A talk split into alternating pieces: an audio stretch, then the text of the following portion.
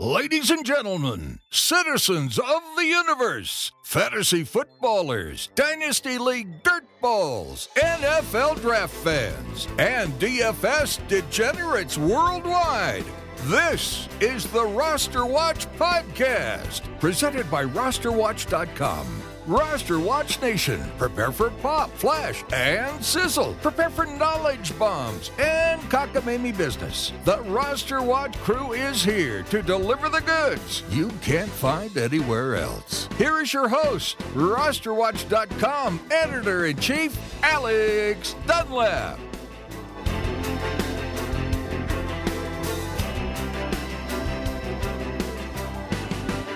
Ladies and gentlemen, Roster Watch Nation, welcome back to the epic Roster Watch podcast brought to you by rosterwatch.com. My name is Alex Dunlap, joined today on this Tuesday edition of the program where we'll look back at uh, uh, the week four that was in the NFL, look ahead a little bit to week five, and discuss the waiver wire cheat sheet at rosterwatch.com. Is Roster Watch co founder and architect of the magical and mystical waiver wire cheat sheet, Byron Lambert. Byron, what's going on, brother? Oh man, just out slaying some monster trout, trying to take my mind off these fantasy injuries. I forgot. So you're up in Colorado, huh?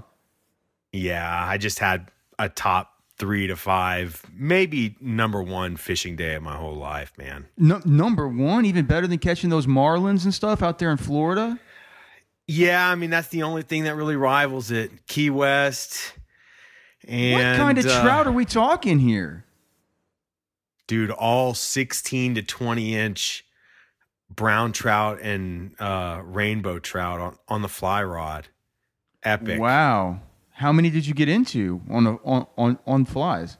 piles of them piles big Piles? piles, big piles big of piles. trout on, on flies. I've never gone out with a fly fishing rod and come back with pi- I've come back with piles of anger.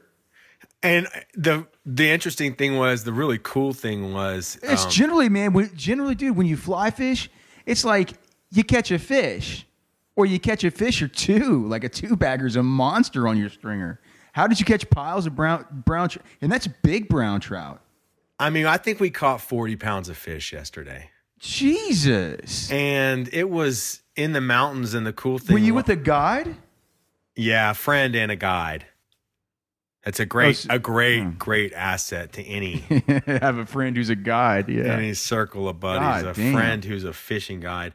And the cool thing was, it was the first snowfall of the year in the mountains. So it was dumping snow while we're just slaying, slaying monsters. So, anyways, it was quite therapeutic and cathartic after a tumultuous uh, beginning of the season with some bad, bad, vicious run of injuries. But we got the waiver wire cheat sheet up and ready to rock and roll. Alex, I've kind of sorted this thing out by a handful of topic, topics I'd like to slice and dice by, but please go ahead and start with anything you've got on your mind or you'd like. Yeah, well, I mean, just a couple things. First off, we'd like to ask you guys if you're not pro members at rosterwatch.com, please go to rosterwatch, get a pro membership. All this work that we do is funded by you guys. We're this is community funded content. We're here to help you win, and the only way that we can do it is if we, you know, keep our subscriber numbers up. And if so, if you like the podcast or you like the radio show on SiriusXM and you're not a pro member, by all means, it's it's very cheap to join, and you'll get access to all these tools we talk about. Plus, you'll be supporting us. The other great way to support us is to go into iTunes, um, open up your podcast app, search for Roster Watch.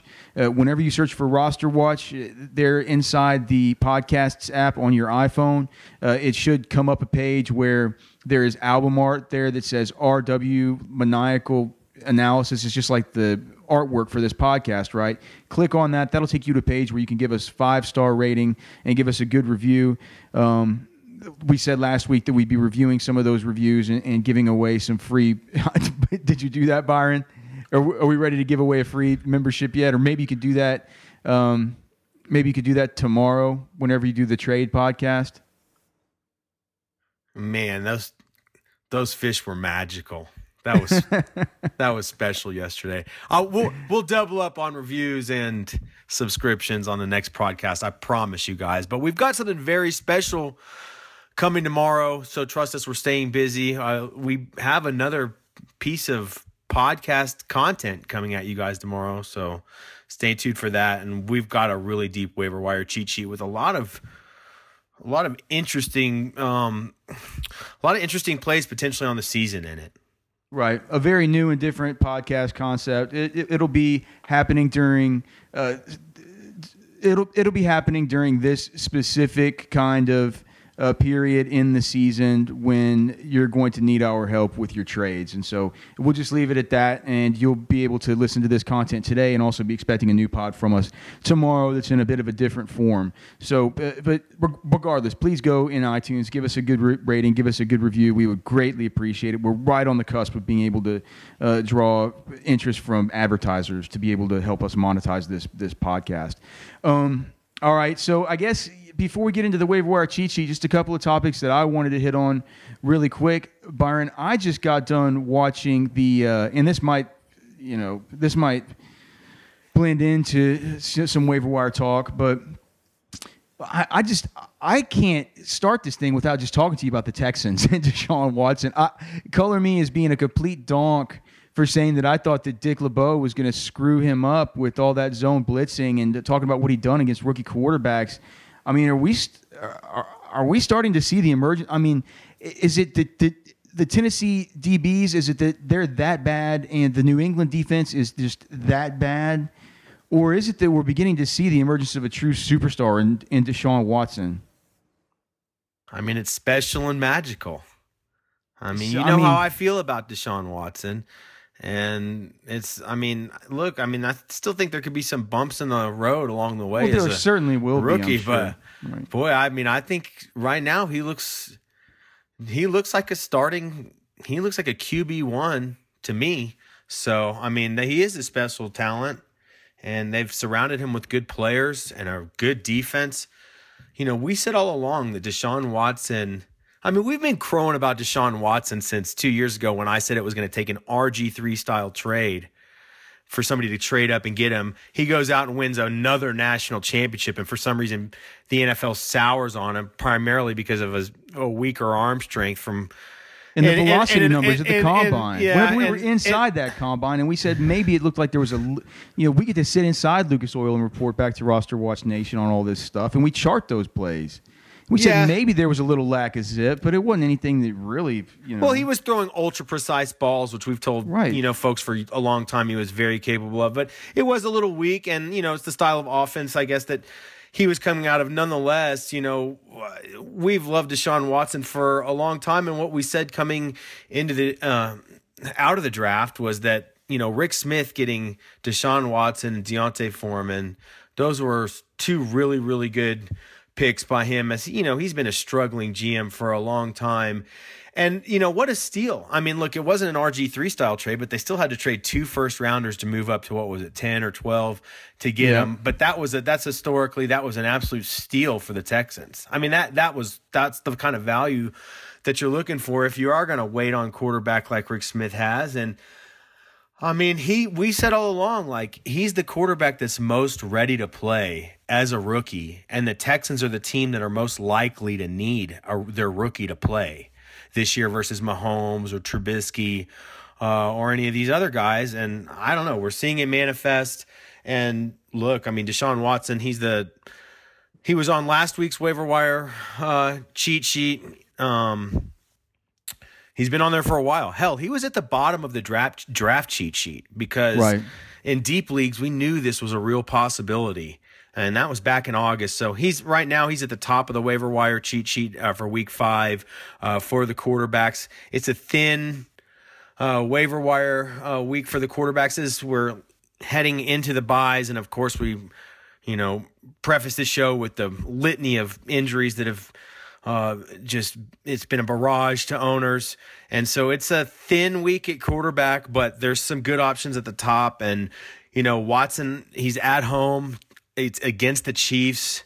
You're a little bit concerned about that, um, but he's got another home game next week, and you know the main thing is I think Watson is a guy you're looking at now. He could be he could be your answer on the season at the quarterback position, and, and likely a guy, you know, kind of like Cam Newton. Even though I like his situation better than Cam Newton's, and I'm not going to go banana on Cam after this what happened this last week. I still think there's some concerns there, but I think he's just a guy that you you could pick up and you might just have to play him every single week and take the waves of production that come with it. But I truly do think Watson is a guy that you can look at not only for a solution this week, but maybe as a solution to a quarterback situation uh, quandary that you may be having for the rest of the season.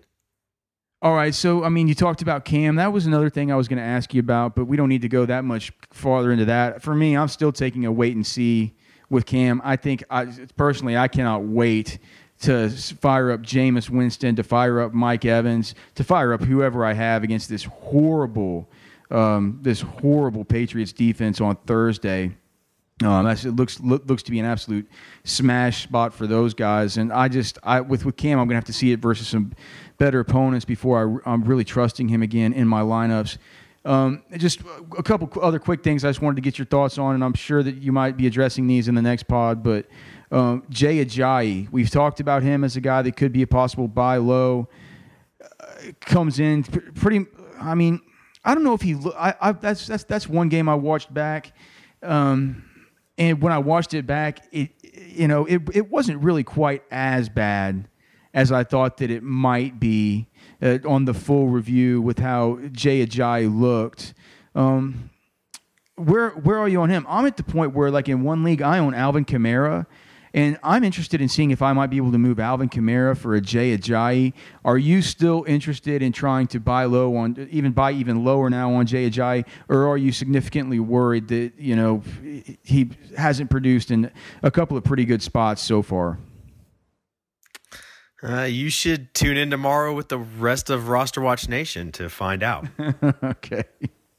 And then also, what the hell? Uh, speaking of Alvin Alvin Kamara, um, is that what we call him now? Is Kamara? It seems like universally that's what's happened.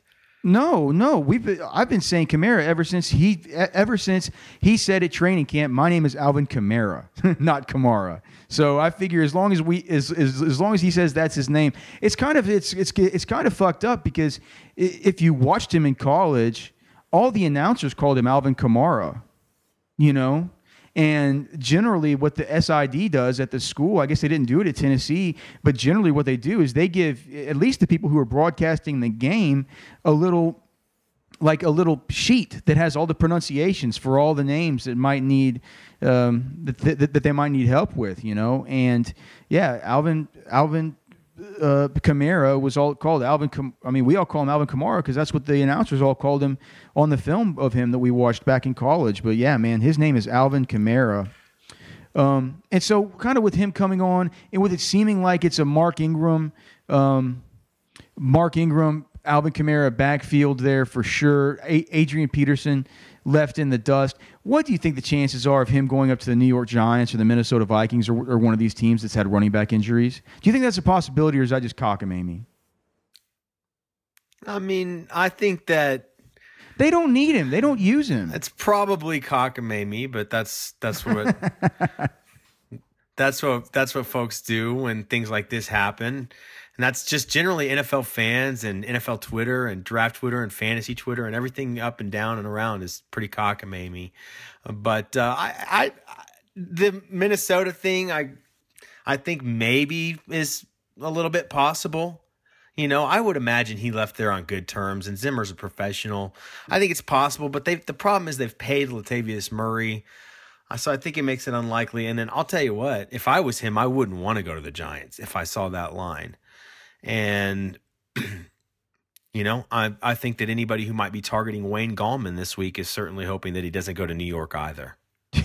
yeah, for sure. I'll be interested. To, like, let's just get into the waiver wire cheat sheet. I'll be interested to hear what you have to say about. I mean, a lot of my questions about this week. I'm just trying to think about things that stood out to me, and just with the, with all the injuries, it's just you know it's a it's uh, it, it's it, it's a huge week on the waiver wire. I think it's it's going to be probably I mean, I'm trying to think back if there's been a bigger week on the waiver wire. Week one's always pretty big because we get to see how situations really shake out. You know, after week one. Well, I, you know, I think this is a week. It's an important week. I think it's a week that's big because of the injuries and because of the byes and because of some people's teams starting to struggle right now and they really need uh, a boost or a you know a jolt of life which can be had through the waiver wire. Um, but I also think it's a week where man you're you're gonna there's a few, you gotta it's, it's getting the right guys. A few of these guys in this week are gonna hit pretty big. They really really are. But i think there's gonna be a handful of these guys that you know, flop and go the way to the dodo bird, uh, you know, pretty quickly. So hopefully we're able to help you out with that from the way that it's been arranged this week. And Alex, if you don't mind, I'd like to start with the running back, specifically tier one and tier two. All right, let's do it. Okay, so Alex has touched on it. Um, Alvin Kamara, I am still absolutely shocked that he's not owned in more than 50% of leagues globally. He's the uh, at the very top of the uh, waiver wire cheat sheet, continues to be at the top, has been there. Um, Alex has been on this one all along. Uh, you know, this is a Sean Sean Payton loves a running back like this. Even in a three man backfield, this was something that was gonna come home to roost. And look, I mean, you know, there the Darren Sproles thing in the Sean Payton era there for a while. There wasn't. It didn't really turn out to the fantasy production that you really wanted. But the fact is, Alvin Kamara's got a lot of juice, and he's a much bigger player. I mean, this is a guy that I really liked in my pre-draft, you know, evaluations, and so it, it looks and funny. Like, and funny, I didn't. And then when we got yeah. into dynasty talk, I liked him and you didn't. so Not that just, I didn't like him; it's that right. I liked your boy D'Onta Foreman even more. Right. It's just the way this thing is twisted, folks. You know, this whole yep. fucking thing is twisted. Jesus, man. There, and there's so, levels to this. Alvin Kamara, and you know, one thing we've tried to do, I, believe, you know, with with the cheat sheets, the waiver wire cheat sheet is, you know, these things are really 0.5 PPR. So I try to take in mind that we have a lot of players, more players than not, that uh, play in PPR leagues. And, and Kamara is obviously a nice asset in that situation. And, and just bottom line, he should be owned in all leagues. And, you know, he's, he's pretty, pretty damn playable moving forward. Um, do you worry? Do you worry at all just about Alvin Kamara? I'm going to rosterwatch.com right now to the snap counts, touches, and targets tool. I mean, I know there was the. I think it was something crazy like ten. Yeah, ten targets. You know, uh, he caught all ten of those balls, only five rushes. Do you worry at all that he's that he right now is only seeing about 35 percent of the snap share? You know that that was what it yeah. was last yeah. week. Let's see if. Um, let's see if the in week three it looks like his snap share was 29%. In week two, the snap, sh- I just I, I want to see if there's a trend where if, if, it's like an uptick or what. Week two, 26%. Yeah, so I, I think his snap share is ticking up. You know, 26%, 29%, now 35%.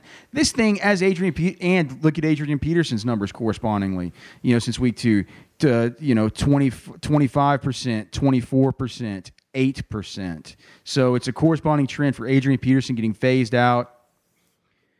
I think this thing's trending towards a 60 40 with Mark Ingram and and Alvin Kamara with just a little dose of, of Adrian Peterson sprinkled in. In my Wait. inner Alvin Kamara homer, totally wanting Adrian Peterson out of there so it can just it can get completely to that level. We always talk about Tevin Coleman type situations, and I think this is one that's certainly shaping up like that, which in PPR was like low end RB1 last year. And this year, a little bit of a tick back. Interesting to note that it does seem like Steve Sarkisian is more than Shanahan willing to let Freeman be like just a little bit more of a workhorse, but you know Coleman with another good this but week. But Coleman, when he gets his touch, yeah, when he gets his touches, he's sick. Yeah. Well, like and, I said, Te- and, Tevin, and Tevin, Tevin Coleman about 18 months away from getting a free agent contract offer that the Falcons won't be able to match, and dynasty owners of Tevin Coleman will absolutely rejoice. Oh God, I'm going to rejoice in at least in my Sirius XM uh, Dynasty Experts League. I I own both those guys. You know, I got put in a situation where I had to draft. You know, I drafted. That's like a stock as, split. Yeah, dude. That's so like a for stock me, it's going to be money. Oh. God. That's the kind of monster you can only pray for in Dynasty. Yeah. But we don't pray for those things. We go out year round and scout for them, and we make this shit happen, folks. Yep. All right. Alex, what do you think about Elijah McGuire? This was an all very interesting to parse out here the rest of the way in this top tier. I think it's a very interesting tier. I think there's some guys that are going to pay off big here. We got to get the right ones. What do you think about Eli- Elijah McGuire? I, I, I watched back that game. I watched it back today when I was doing our, our goal line and end zone targets report that comes out on Thursdays for our pro members. Speaking of that, another guy up on the cheat sheet I'm sure we'll get to eventually, uh, Will Fuller four end zone targets this last game. He's he, he has so basically as soon as I get the averages done for the per game stuff coming into week five, he'll have by far uh, on albeit on a limited sample, by far the most end zone and goal line targets uh, per game on the year. Um, but anyway, back to Elijah McGuire. I, I, I was watching back the goal line and end zone target stuff, and uh, dude, I'll tell you, man, I wasn't big on Elijah McGuire coming out. Um, he wasn't anybody who I paid particularly uh, a, a, lot of attention to through the training camp process uh, because he he wasn't a prospect who we had who we had done really done much work on at all. But he's he's he's fast. He's he's explosive. It seems to me like he's got he's got pretty you know pretty good vision and suddenness. I, I, I you know it's it's really hard to tell on the on the limited sample of what we saw. But here's here's what matters is that one, Matt Forte is old and going to stay hurt, right? I mean, he's going to stay pretty hurt. I mean, I think there's a good chance of it. I think that there's a chance that look, Bilal Powell's sneaky old, right? Bilal Powell's old. Well, and he's you probably, like he's probably going to he's like probably going to get hurt.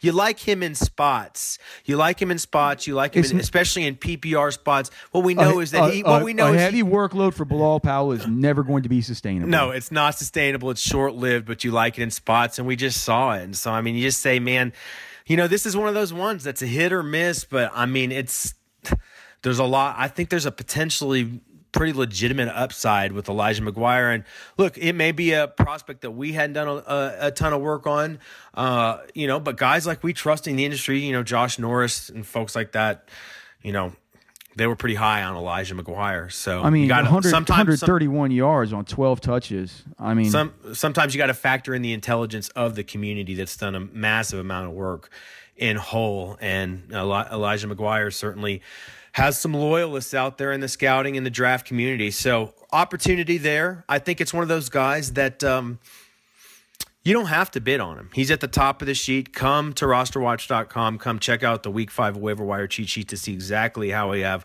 Elijah, Elijah McGuire slated on here. But he's not a guy you have to get, but he is at the top. So he's a guy you have to look at. Um, kind of just, I guess, run through the rest of this here. We hate Latavius Murray. I come, hate Latavius. Come check out the sheet to see where we have him slated. I w- we will say he's he's in tier number one. He's in tier number one, but you're going to have to see how we have this parsed out.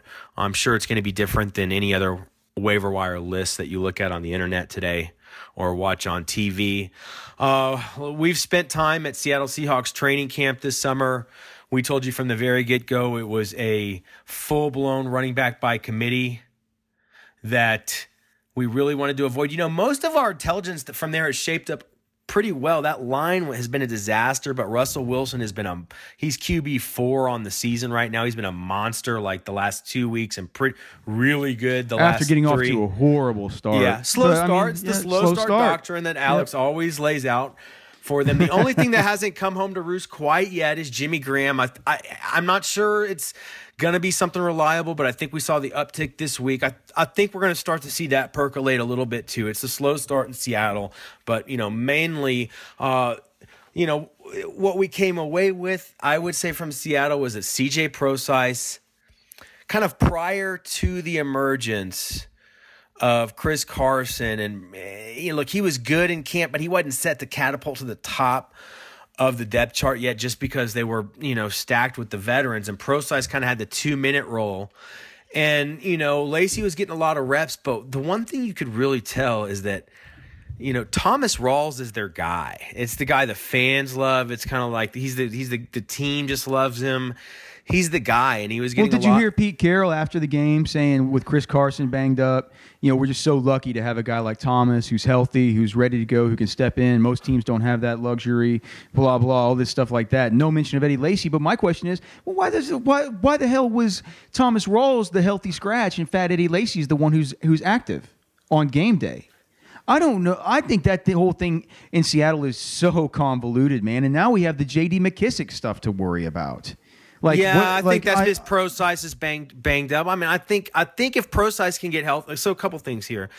I mean, look, eh, Lacy got the touches this last week, but I just don't think he's their guy. He's not. You know what I He's mean? no not, good. He's, not, He's no good. He's not their guy. Rawls is their guy. He's like their home. He's like he's the guy that they developed. They farmed him up there, kind of on their own land in their in their own house there in Seattle. So I think Thomas Rawls is the guy. It sounds like Carroll is it sounds like his comments kind of speak in that direction. Look, it could be still, it's still likely to be a full blown running back by committee, but I think we have a chance here for Rawls to come in and get a hot hand and kind of be a one A or or or claim a pretty good you know role in that rushing offense. That could happen. If so, that's got pretty pretty big upside. I mean, even if he starts to do what we thought Chris Carson was about to do, that would be a pretty good uh, player on your team. And look, Carson was still going to be in a little bit of a timeshare there. And the, you know, the other thing is Prosise. I think Prosise now has a clearer path to resuming his role from last year if he can get healthy, which it looks like he's on track to. So uh, for Pro- now. I'm yeah, starting. I mean- I'm, starting, I'm, I'm starting to think Prosise is just too injury prone. Yeah, I th- I think that's could very possibly the case. Uh, but he has a clearer path right now to resuming his role from last year, which in stretches was really really nice. So, like we said, I think there's going to be some hit or miss, miss guys this week. He's one of them. You know, fortunately, I don't think Prosise is one that you uh, will have to you know, spend too much time on. Um, and then before I move on to running back tier two, which I think is a really interesting one, I'm just going to mainly have you I'm interested in your thoughts about it. Um, Aaron Jones for the Packers. I think if you need a play this week, he's a very solid pickup. If Montgomery and Jamaal Williams were going to be out longer, he probably would have been at the top of the sheet. If you love him that much or you're in really desperate need for play this week, you know, I think you can look at giving him a bump. Uh, that's Aaron Jones, rookie running back Do for you, the Green do, Bay do you remember how good Aaron Jones was at UTEP? Yeah, he's a good He was. player. He was. He was like liked the best player to ever go to that program. I mean, part of part mean- of part of you know Jamaal Williams hasn't uh, looked good. Yeah, and he had a little bit, you know, there was some holes in the pre-draft process for him, even though we liked his tape. And so once the with the emergence of Aaron Jones on the dynasty rookie draft cheat sheet, you know, Jamaal Williams was still in a place where we would still get him, but we weren't going to have overexposure. And Aaron Jones was the guy that got bumped up a little bit because, you know, you always know in the Packers backfield it's going to be five running backs that play that year. It's just the way that it goes, you know, historically. And we know that Aaron Jones, just as well as Jamaal Williams, were good college players. And so Jones looked all right. Aaron Rodgers has expressed confidence in him. If you need a play this week, he's high on the cheat sheet. Um, is a guy uh, to take a flyer on. And then, you know, Wayne Gallman. Well, and, and and just let me also say the one other thing before you get to, to Gallman, just about Aaron Jones. Before that game started, I, I forget who the announcers were in the game whenever Ty Montgomery got hurt. But was was that a Thursday night game? I Thursday. think it was a. Thursday. Yeah. Um, so that I mean, it might have been Collinsworth. I forget who it was, but they said that when they were there prep doing their game prep, that this was a game where Aaron Jones was going to get a lot more run anyway. They were set to let Aaron Jones kind of get a shot to, to be kind of like a 1B there to Ty Montgomery because, as we'd worried about, they wanted to reduce uh, Ty, Ty Montgomery's usage from that unsustainable 90, you know, 95 per, uh, per- percent snap participation. So that kind of gave me the idea, even before the Jamaal Williams injury, that maybe Aaron Jones was doing something in practice to um, maybe just doing something in practice that uh, per, perhaps Jamaal Williams wasn't doing to, to kind of uh, raise a few eyebrows. So just I think he might be a little more explosive, a little more pop to his step kind of player, which fits what that offense does, kind of uh, spreading you out. So, yeah, Wayne Gallman coming out of Clemson, a player with a nice college career, certainly a player with his own share of truthers and loyalists out of there. A player Not that did a player that a player that did not fare well uh, in the pre-draft process, and a player whose tape, if you watched him, and and given his body type, kind of a little more of an upright, a little more slender, even though the, the size is okay, just, just the, the build's not exactly what you love for running back. He was a player who went down far too easily on first contact on his college film, and that rarely, rarely bodes well uh, for an NFL running back. Uh, however, Wayne Gallman makes tier one of the week five waiver wire cheat sheet available at rosterwatch.com this week. Uh, for Are you, those, are you are you are you done with Paul Perkins? yeah, I mean he's he's banged up and he's looked terrible. Look, Uh, we- yeah, I mean, no. Are you, are, is are you just are you just done with Paul Perkins? Yeah, I mean, he was a, like, done. I'm done. Done. I'm done with him. He looks so he looks so bad. yeah, he's a Even jag. if he's even if he didn't get hurt, I still would have been done with him after done. watching that watching Would- that Tampa Bay game. would have been done with Perkins before that. I mean, he just doesn't look like an NFL running back back there. That's okay. That's okay. You got you put your if you ever if you own Paul Perkins, you put yourself in position to have a starting running back in the NFL. The guy couldn't In cut round it. nine or 10, The guy couldn't the cut it. The draft. offensive line isn't good um, there. Feels like the offense is heating up a little bit. And what I'll say is, I think so. Gallman he I, I hesitate he looked say he looked good. He he looked the best.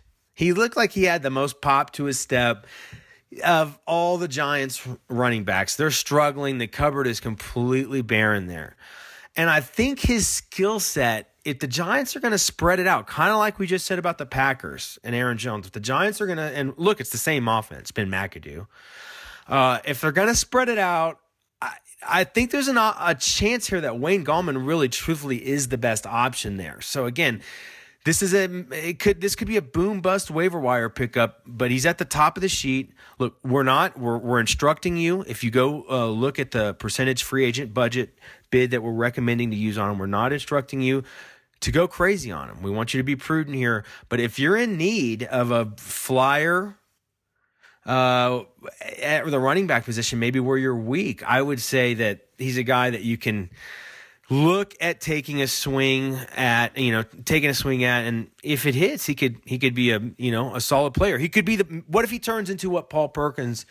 Owners were hoping he was going to turn into this year. That would be some kind of like RB three or flex option. You know, that's that's that would help a lot of people out um, down the stretch and especially yeah, through the especially byes. given the I mean, it's like right now, man. Uh, it's tough. It's it's it's it's tough out here in these running back streets, man. Like it's it's tough right now, dude. There's been some Mm. big injuries. It is, and so that brings me to tier two uh, of the uh, free agent running backs on our waiver wires this week. I, I And just boy, think this is a deep waiver wire cheat sheet. There's probably about probably about hundred players on here, so definitely deeper than any other list of like a top five or something you'll see anywhere else. But yeah, and it's all it's all laid out for for member for people who aren't members. It's all laid out in the same way as as, as the waiver wire cheat sheet, very visual and or this the same way as the the draft cheat sheet, very visual and intuitive. so. For some reason, tier two just struck me as a really odd, odd group of bedfellas. They are that this, you this know, as an group. odd group of bedfellows, but for some reason they all kind of remember, you know, kind of rem- like almost birds of a feather a little bit in a way. And, you know, I think they deserve their positioning on the cheat sheet. And so I'm just curious what you think about that tier, Alex. Well, one of the main guys on the tier is Andre Ellington, who I've had my eye on uh, personally myself. I might have even considered putting him. I'm I'm not a I'm not a uh, I'm not a, a swindling Greek pricing king like our co-founder here, Byron Lambert.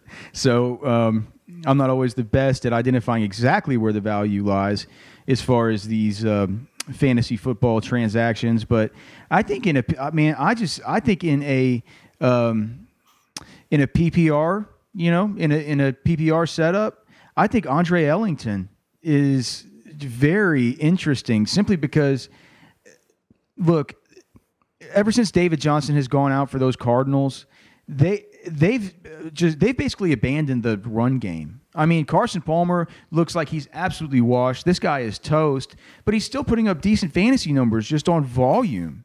I mean, like look at the number of targets from this game. I mean, Andre Ellington got 14 targets in this game.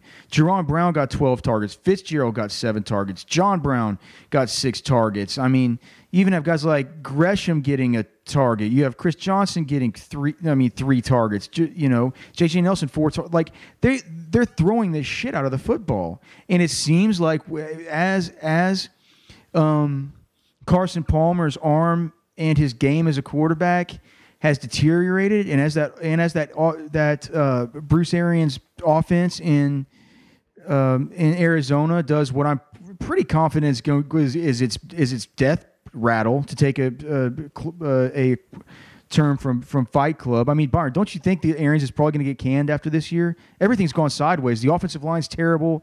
Uh, it doesn't seem like they're going to win too many football games. I mean, they can't get anything going offensively. They're going to be they're they're about to be in complete quarterback purgatory. Um, do you? I mean, is, is that sort of how is, is that sort of how you see it? This is already looking like it's going to be a lost season for the Arizona Cardinals.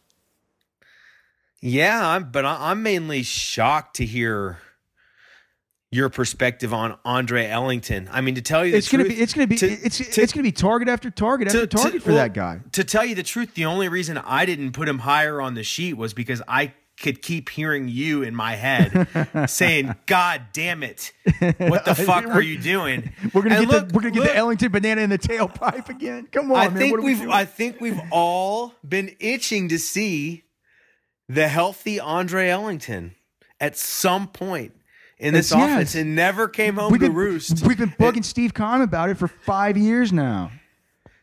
So you know what? That makes me think that he's in the exact right spot on the cheat sheet. Yeah, I mean, I like it. I I I definitely like him, sort of perched atop uh, atop this next group. I guess as I look at the others, that you know, I, I mean. I mean, I think that Alex Collins, and again, you could come come to rosterwatch.com and see how these guys are, they're how they're ordered. Alex Collins is another guy who's an interesting, as you said, what'd you say? Some weird bedfellows. Uh, uh, interesting but, bedfellows. yeah. I mean, Alex Collins was like, I loved Alex Collins coming out for one. Um, I, I'd always predicted that he would end up a Baltimore Raven once I saw the writing on the wall that Chris Carson was likely to take the fourth running back spot there in Seattle. I said, hello, Alex Collins to the Ravens. Look, I mean, I think he I think he's probably got to be owned. I think that everybody's going to talk about his yards per carry stuff. I mean, here's the other here's the thing though, man, like he's he's fumbled twice, too you know, two games, two fumbles. If that continues, I don't, I don't see, I don't, and I don't snap, see the workload his, go. I, his I, snap I, counts are concerning. Yeah, they were this last week. Yeah, and I mean, p- people say he's he's he's rushing for eight yards a carry or something like that, but the fact is, he's only had a total of like twenty one carries. You know, and the the snap counts are concerning. Terrence West is still there. I think that he's in Alex Collins is in position to take Terrence West's job because Terrence West looks washed, right? There yeah, still is Buck Allen's still there. Um, I like Buck Allen better in a PPR, but I, I do think that Alex Collins should probably be probably be owned. I mean, he's he's popped and flashed big time, and boy, that is just a that is just a, a, a, Ravens roster that is in absolute need of playmakers. Man, I was watching back that game a little bit earlier today, and noted a, yet another end zone target for Breshad Perriman, who I have not heard a peep from this season. I wonder if that guy at this point is ever going to come on as any kind of difference maker. I mean, they're having to target idiots like Michael Campanaro and, and Chris Matthews and stuff like that in the end zone and down at the goal line. I mean, this is a team where a guy like Alex Collins, who at one point was a very, very good prospect, I, I think he probably should be able to emerge and, and make a name for himself. I, I, think that the ad at this point is a little bit speculative. As you'll see, we're not recommending you spend much on him, but I think he should probably be probably be owned. Uh, I think more so in standard than in PPR. As I mentioned, I like Buck Allen a lot better in PPR. He's not on the cheat sheet as he was um, likely more than fifty percent owned by now, but certainly uh, a fixture on previous cheat sheets before he was. Uh, what what was your thinking about Alex Collins slotting? I mean, I think you outlined it perfectly, really. And I mean, again, that tells me I think that we have them uh, in the exact right place. And I'd say if you guys want to see uh, where the other running backs are listed on here in tier two of the uh, running back waiver wire editions for the week five uh, waiver wire cheat sheet, come check it out at rosterwatch.com. But all that Ravens talk, Alex, got me thinking about a perfect transition into some Ravens wide receiver talk uh, for this week's as bye week nightmares begin to hit teams. Look, I mean, Mike Wallace hasn't been any kind of viable option on the season, but when you go look at his snap counts, he's at the top of the heap for the Ravens, and it feels like he has a good matchup this week against the Raiders. Feels like, yeah. I mean, I, I haven't made the matchup tool yet, but I'm sure. I mean, yeah, it's it's it's been it's been a terrific matchup. Yeah, for sure, man. So I was in. I was actually interested. I mean, Mike Wallace on the see on the snap counts. Let me pull that up again. It was. I mean, you just uh, look at I'm, it and you say, I'm, I'm, I'm looking at this, and like I said, I just got done doing end zone targets for him. Mike Wallace with two goal line and end zone targets in this last game. So it seems like his seems like his usage, at least, you know, that's the first time all season he's been targeted even once in the end zone. So looks like his usage could be at least shifting in a in a good way. Of course, that's just a one game sample, but at least it's kind of something, you know, yeah, something to go I, along I'd just say if you're in a pinch this week, I think this is one of the few weeks of the year you can legitimately look uh, at you know Mike Wallace off the waiver wire for a, a, wooden nickel, or you know obviously maybe pick him up for probably pick him up for nothing on on Wednesday morning. Um, a few other observations on the wide receiver column of the waiver wire cheat sheet this week. Uh, Devin Funchess actually was the highest snap count wide receiver snap count on the Panthers this week, and and the most targets by at least of the wide receivers by a significant amount. I was actually a little bit concerned after last week and Kelvin Benjamin's quick return that maybe I'd had Funchess a little bit too high on last week's cheat sheet. Um, this it felt like a little bit of vindication on Sunday, and when I saw his snap counts and I saw his target share, I had to move him. I had to bump him up from kind of a another value pickup this week to up, you know, up closer to Will Fuller uh, territory. I, you know, I think right now Devin Funchess is a guy that deserves a long look. I mean, he was he's a guy that we always liked his talents and but we knew it was going to be a two two or three year project and maybe this is the spot uh, where it pays off. It certainly did for anybody who who picked him up and played him last week. Do you know off the top of your head who the Texans have next week? Yeah, it's uh, somebody at home that I like for their defense. Oh, Kansas City, I think. Kansas no, it's, City, oh, it's Kansas City this week. I thought you meant the following week. Yeah, yeah. yeah. Oh, it's Kansas yes, City this Can, week at Can, home. Kansas City. I wonder. I, would like to, as we get closer to the, as we get closer to the weekend, and for all the DFS stuff, I'd, I'd like to look and see what side Will Fuller lined up on the most this last game. I know he caught one of his touchdowns lined up on the right side, and he caught the other lined up on the left side. I want to see how often that dude's going to be on on Marcus Peters because his. I mean, I'll tell you what, man. Will Fuller. Yeah, I I, th- I think honestly, I think that, that offensive explosion from the um, from the from the Houston Texans had a whole lot to do with the matchup. I think it had a whole lot to do with Deshaun Watson being actually good. You know, I think it had a lot to do with the. Um, I think it had a lot to do with the return of Will Fuller. I think that he does. I think that he does a whole lot for that offense, for the the, the, the attention that you have to give him, and, and, what it takes away from from DeAndre Hopkins. I I just I think Will Fuller has turned out to be uh, now that his hands have gotten better, he's turned out to be just, you know, every bit of the player that I think that they were expecting. Whenever you know, a lot of people thought they they might have reached for him late late in the first round. What two years ago now? So well, a couple a, things to note. Really, to note. really big impact on that offense. Yeah, I'd say a couple things to note with Fuller. I mean, it was two touchdowns this week from for his fantasy production, I believe. So, you know, I'm you know I'm not.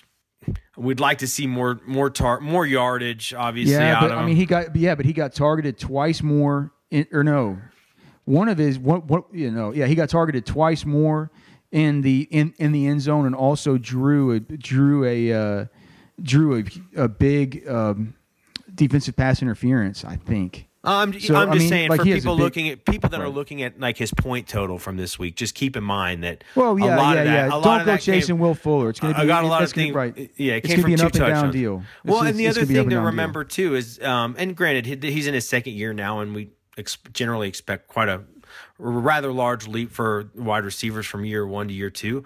But it, last year, same thing. He came out of the gate super strong. Was was at the very top of waiver wire pickup lists, and people ran out, picked him up, got him, and then his season completely petered off after that. So you know, it's I'm we like him. He's at the top of the heap this week, and a guy that should absolutely be owned in every single league. And look, if you believe Deshaun Watson is electric as he looks, then you have to like Will Fuller for the rest of the season. So um, definitely worth a, a, a long look. And then. Um, as far as the receivers, Alex, just I wanted to kind of turn to the rookies, to this year's rookies. Talking about Will Fuller as a rookie last year, um, coming into year two, looking like a real bright spot for the Texans. Some rookies this year on the waiver wire cheat sheet um, in the value tier. A bunch of guys you can go pluck off your wire, for next to nothing this week. You look, Zay Jones, the trash man's favorite wide receiver at the Senior Bowl this year a, a really sick player. We know he's a good prospect. Has struggled mightily uh, to begin the season.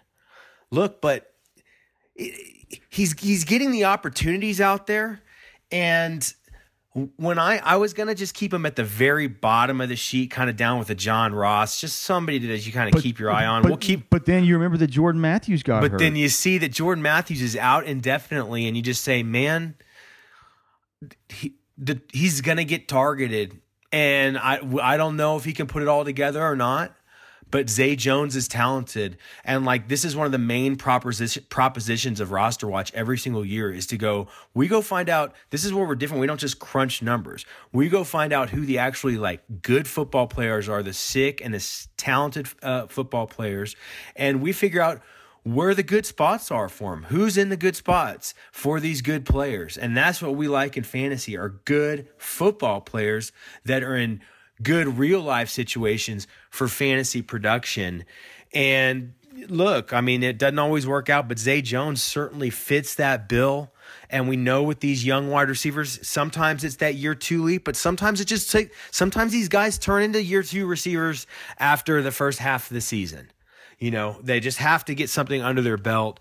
And so Zay Jones got, you know, still down in the value tier, but a guy that I think we need to have on our radar if we're looking uh, for a deep play um, at wide receiver this week. And then um, a few others of the rookies. I mentioned John Ross. Look, he's a nuclear option. We haven't seen anything yet. He's been ultra injury prone. Uh, he's a guy we've just continued to keep at the bottom of the sheet, and, I, and he he is there again this week. We just want to keep him in your in your mind. He needs to be on your mind because this offense is the Bengals don't have any. They don't have any receiving weapons outside They- of AJ Green. they They, cer- don't. they have to don't. throw the ball to Tyler Kroft like six times yesterday. Like, and, like, you know, Brandon LaFell is. I mean, he. The trash man's always loved him. I've always thought that guy sucks. Like, I mean, Tyler Boyd hasn't done anything to show that he's you know ex- anything but a you know a, a, a polished route runner who might not be explosive enough to play at the NFL level. Um, you know, John John Ross is. I mean, the minute he gets healthy, they're going to have to get him. They're going to have to get him involved. And don't you think that offense looks like it's rounding into shape and it just looks better? Oh God! I mean, yes, the difference under Bill Lazor has been absolutely night and day from Zampese. And I think Ross is a guy who fits what Lazor likes to do a lot. Just a guy we need to keep on the bottom of the sheet. And that that that brings me. I actually wanted to forgot to mention this on last week's waiver wire podcast, and I but I think it was probably a week too early. Hell, we're probably still a week too early here. Uh, but An- another rookie wide receiver that's been at the bottom of the sheet every week for those of you who've noticed, for those of you who come every week to rosterwatch.com to set your waiver wire claims like an expert using the um, quickly using the waiver wire cheat sheet in just a few minutes every Tuesday. Um, Chargers rookie Mike Williams when nobody else has been talking about him, when Tyrell Williams loyalists and truthers and Chargers fans have laughed us out of the building for our takes on Mike Williams, I didn't care. I just kept my head down and we've kept him on the bottom of the cheat sheet every single week because we want to keep him in your mind. We want to keep him in your mind. And look, he's still at the bottom. The, the, the, the event has not occurred yet. So he's still at the bottom, but I just want to make sure that this is out there. So this is all on the record so that you guys were well aware. This is a player we need to pay attention to. And look, I don't know if he's going to be the kind of guy that can go win you your league or something this year. But here's the thing, man. He's healthy, very close to healthy, and very close to playing. And look, I know Tyrell Williams finally had the big breakout game this week, but he hadn't done much shit on the on the season. And he's okay. and he's not going to go up and win 50-50 balls in the end zone. And and and what I can tell you from being at Chargers camp the last 2 years, from seeing Mike Williams in person, is that the Chargers simply do not have they don't have another body or another wide receiver like him. They don't have a player like him. They just don't. He's he he he is an element to that offense, to that arsenal that they do not have. And listen, the Chargers are 0 and 4. So what incentive do they have to keep their number 7 pick in the first round? Mike Williams on the bench once he's ready to go. I think he's a player that Philip Rivers could desperately use right now. And so look, I you know, let's see what happens. But Mike Williams, we've said it, we've said it, we've said it that they have a bye in what week nine. And so we've said always said that coming out of that bye in week 10, we expect that could be the time when Mike Williams starts to take a bigger role in this offense. And now I'm starting to think we could start to see him maybe move into a sprinkled in before slide that. in before that. I, maybe we start seeing Josh Doctson st- type snaps. Man, what a for, what a, for Mike what a Williams. what a disappointment that was in the Monday night game that he was. You heard Jon Gruden talking about you know, because I always said I even tweeted it out at Roster Watch. I said you always get good insight on what Jay Gruden thinks about players from what Jon Gruden says on his broadcasts. And he kept saying, like, I think right here you got to go to your best 50-50 ball player. You got to go to your best uh, your your best option on contested balls. That guy on this team is definitely Josh Doctson. All this, he got his chance at the very end of the game to win the game on a game winner. He it, it was right in his hands. I've never seen Josh Doctson drop that football.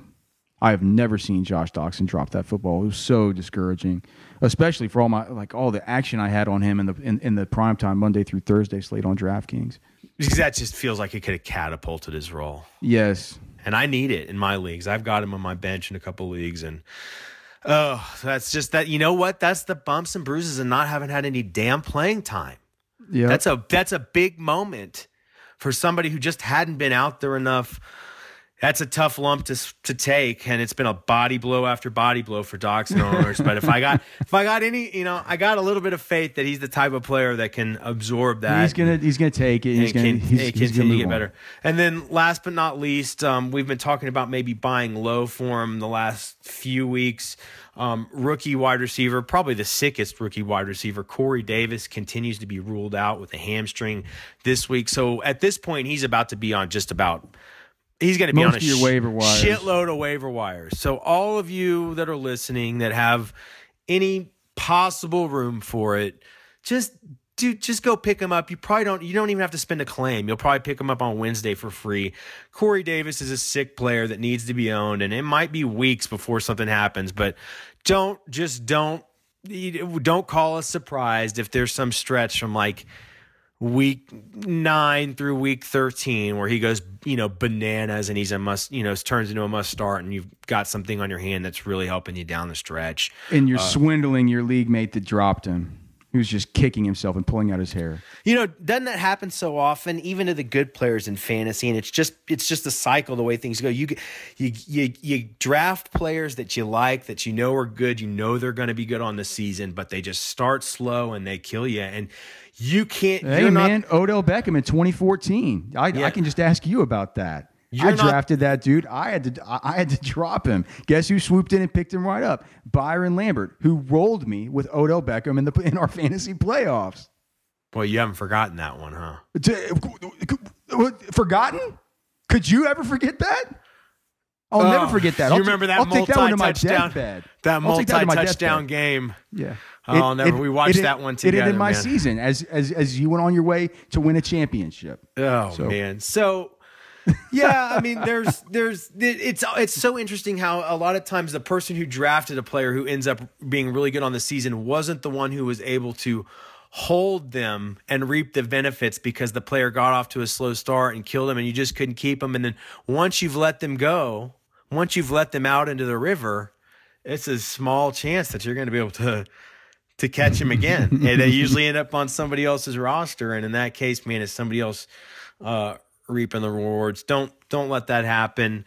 Um, Alex, well, you can tell the Barnes got fishing on the brain, man. I got, yeah, I do. I oh, let those fish back in the river. Oh man, I got just a uh, couple things on the tight ends, and then I'm turning this thing over to you, man. All right. Uh, um, our boy Evan Engram, uh, rookie tight end for the Giants especially in PPR. I mean, he just needs he he he needs to stay. He's at the very continues to be at the top of the tight end waiver wire heap. He has been for some time. We've been talking about him since January.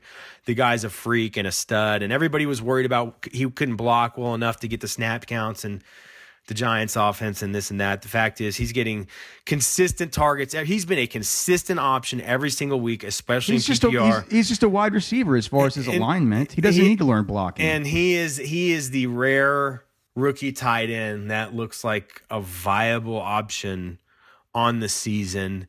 Uh, so Evan Engram, New York Giants tight end, he needs to be owned. And and then that takes us to his Senior Bowl counterpart, OJ Howard, because look, Alex has a really interesting strategy. I know because he's about to uh, deploy it against me in a crippled injury situation in one of our uh, big leagues during his bye week nightmare. Which Alex has a fielding a really good team for two years in a row in that league. I'm pressing pressing all the right buttons right now. Uh, but anyways, it is it looks like a boon, you know, at, at, for Tampa Bay Buccaneers at home, especially for people in a bye week situation. Um, and so, you know, anything you read still says that Cameron Brate is the tight end to own in um, Tampa Bay. And you look at his target share, and you would agree with that. Uh, but and and Cameron Brate right at the top of this week's waiver wire tight end pickups. So you're going to want to come to rosterwatch.com and see exactly how we have him slated because it's an important play and it's one that could go big. And look, if he's on a wire in my league and I need a flex play or a tight end play, I'll certainly be looking at it because everything lines up to say at home against the Patriots and the Brates target share, and this is a solid play, and I, we we sign off on that. We're on board with that. I thought it was interesting because OJ Howard had the one big play for the touchdown, looked sick like he did at Alabama, but you know. It, it I think it was one of his only targets of the game. He's a very, very few targets for the game. But I was surprised and maybe we shouldn't have been because we heard this coming from Bucs camp at the end of uh, August that OJ Howard actually outsnapped Cameron Brate. And so I think it's the creative, I think it's a creative idea. OJ Howard on this week's waiver wire. I think he's an interesting play in a desperation pinch at your flex spot and I think it's trending more towards an interesting pickup potentially on the season. Look, it might just be a timeshare that's cannibalizing for both of them, and uh, doesn't it, it it doesn't end up blossoming the way that you'd like it to. But I I just thought that was interesting situation to dissect, and I thought that OJ Howard's snap counts uh, were you know just an interesting observation for the week. Yeah, very interesting. Yeah, de- de- definitely a, a, platoon there, a tight end platoon to keep an eye on in Tampa Bay, especially as Yeah, that offense looks like it's clicking, and I think once they get Doug Martin back, it's, it's you know even going to be all the better. All right, so you, you got anything else to to get to on this cheat sheet, or are you going to get back to catching some of those fish and getting ready for that for that second pod tomorrow? Man, getting ready for the second pod. Uh, probably try to get on the site and answer some questions for you guys today in the waiver wire uh, cheat sheet posted uh, on the site. Well, it's up right now. That will end this episode of the Roster Watch podcast. I believe episode 44 of the Roster Watch podcast. Uh, so for Byron Lambert, for the Trash Man, for the Robot Genius, and all of Roster Watch Nation, my name is Alex Dunlap. This is the Roster Watch podcast brought to you by rosterwatch.com. We will see you next time.